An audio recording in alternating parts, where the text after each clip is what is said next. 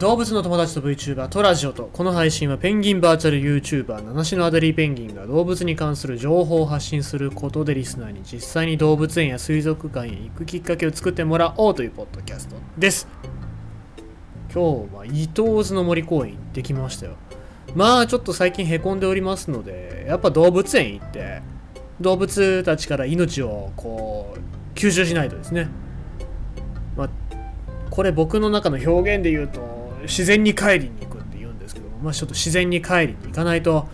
やっぱりねあの都会という都会じゃないですよ。人間社会というあの海に潜ってると動物である感覚がなくなりますからたまにやっぱり動物園行かないといけないわけですよね。さあまあだから今日行ってきて、まあ、一番何が印象的だったかなっていうとそうですねアライグマなんですよね。アライグマであの伊東津の森公園にチロルっていうおばあちゃんのアライグマがいるんですけどもまあだいぶ弱ってて一時期歩けないぐらいもう寝込んじゃってて歩けないぐらいだったんですけども今は歩けるようになってんだけどもやっぱりその歩き方とかっていうのがこうボトボトボトボト歩いててでたまにボテってこけたりとかしてるんですよね。なんか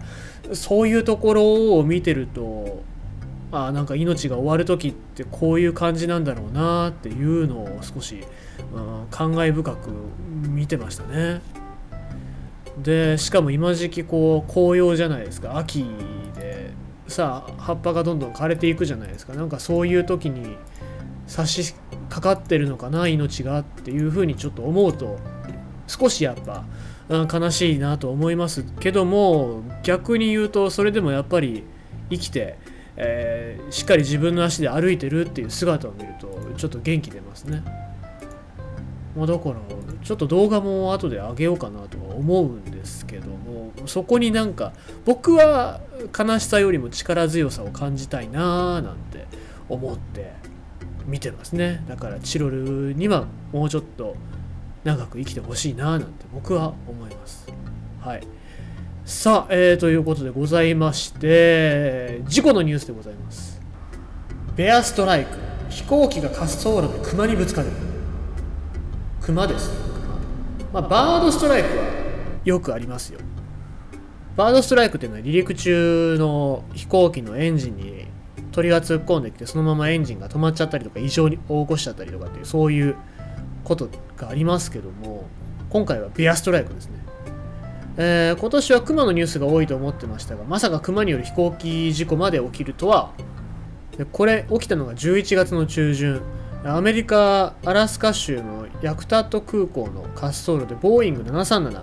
まあ、小型のジェット機ですよね。小型のジェット機が熊に衝突しましたと。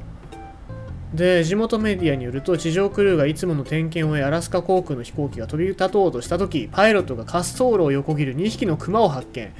でパイロットが衝撃を感じて停止その後確認すると滑走路中心から6メートル離れたところに1匹のクマの死体を発見したといいますとで、えー、まあ、乗ってた乗客には怪我はなかったということなんですけども機体はダメージを受けておりまして、えー、左エンジンだったりとかっていうところが損傷しているので、えー、これは修理に数日要しますよというそういうお話になってますね。で滑走路にいた2匹のクマっていうのはお母さんグマと子グマだそうでぶつかって死亡したのはお母さんグマの方だということなんですけどもまあアラスカですからね、まあ、山にクマなんかいっぱい住んでるとは思いますけども、まあ、子グマは無事に森に帰れたのかその後生きていけるのかっていう、まあ、心配もありますがあまあ難しいとは思いますよ。やっぱり親がちゃんと育てきれないと子グマっていうのはなかなか生きていけませんから、まあ、どれぐらいの大きさの子グマなのかわからないですけどもね、えー、巣立ち直前なのかもう生まれてすぐなのかっていうのはわからないんですけども。まあそういうところで言うとこれは仕方がないのかなっていう、まあ、どうしてこういう事故が起きるかっていうとやっぱり人間が住みかもともとの住みかのところにお邪魔してえー、そんで作って空港だったり建物だったりっていうのを作ってるわけですから、まあ、こういう事故っていうのは起きるだろうなとは思うんですよね。ただまあやっぱり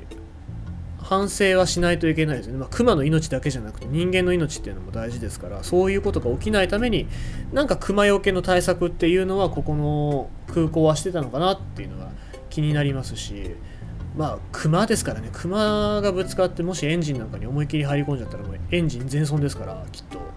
鳥なんかのレベルの比じゃないと思いますよ。ですからやっぱり、まあ、そういうところは忘れちゃいけないなーなんて思いますしそのなんだろう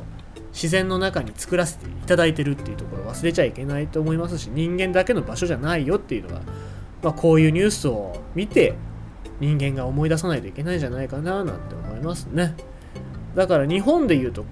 滑走路とか空港だけじゃなくてゴルフ場とかゴルフ場なんかもま自然豊かなところでゴルフをみたいなこと言ってますけどもゴルフ場なんかはものすごい木切ったりとかしてますからね。うん。だからそういうところが本当に必要かどうかっていうのもちょっと考えたりもしなきゃいけないですけどもまあ空港は必要ですからね。なくせとは僕は絶対言いませんから。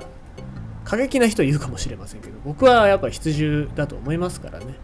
えー、うまく共存できればいいなとは思います。ということでございまして今日はアメリカ・アラスカ州でベアストライク発生ということでございました。